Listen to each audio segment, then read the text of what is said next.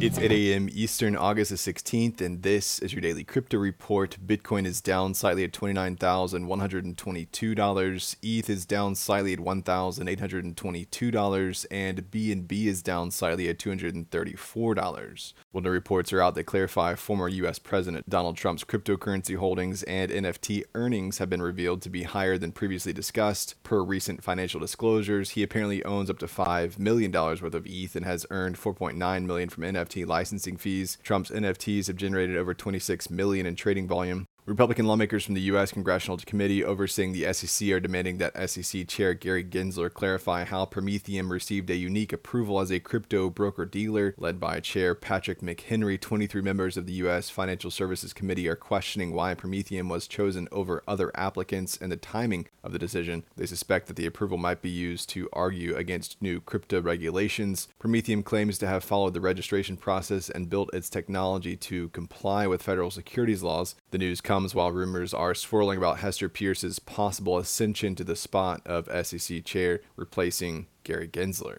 We'll SwirlLend a lending platform on Ethereum's Layer 2 network base, and Linea has reportedly conducted an exit scam, disappearing with approximately $460,000 of user deposits. SwirlLend's social media accounts have been deleted, and its website is inaccessible. Security firm PeckShield labeled it as a rug pull, similar to the recent bald meme coin incident on the base network. Well, crypto custody company BitGo has successfully raised $100 million in a Series C funding round, valuing the company at 1.75 billion. The investment will be used for strategic acquisitions and global expansion. The funding news comes after a previous planned acquisition by Galaxy fell through. BitGo has shown growth recently with a 60% rise in new clients, 20% increases in assets under custody, and significant growth in staked assets. The Series C comes at a time when the crypto industry has faced challenges in raising venture capital.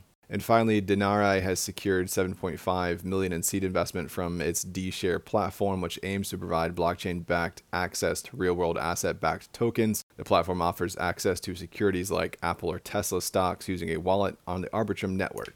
Well, that's all for us today. Visit us at dailycryptoreport.io for sources and links, and listen to us everywhere else you podcast under Daily Crypto Report.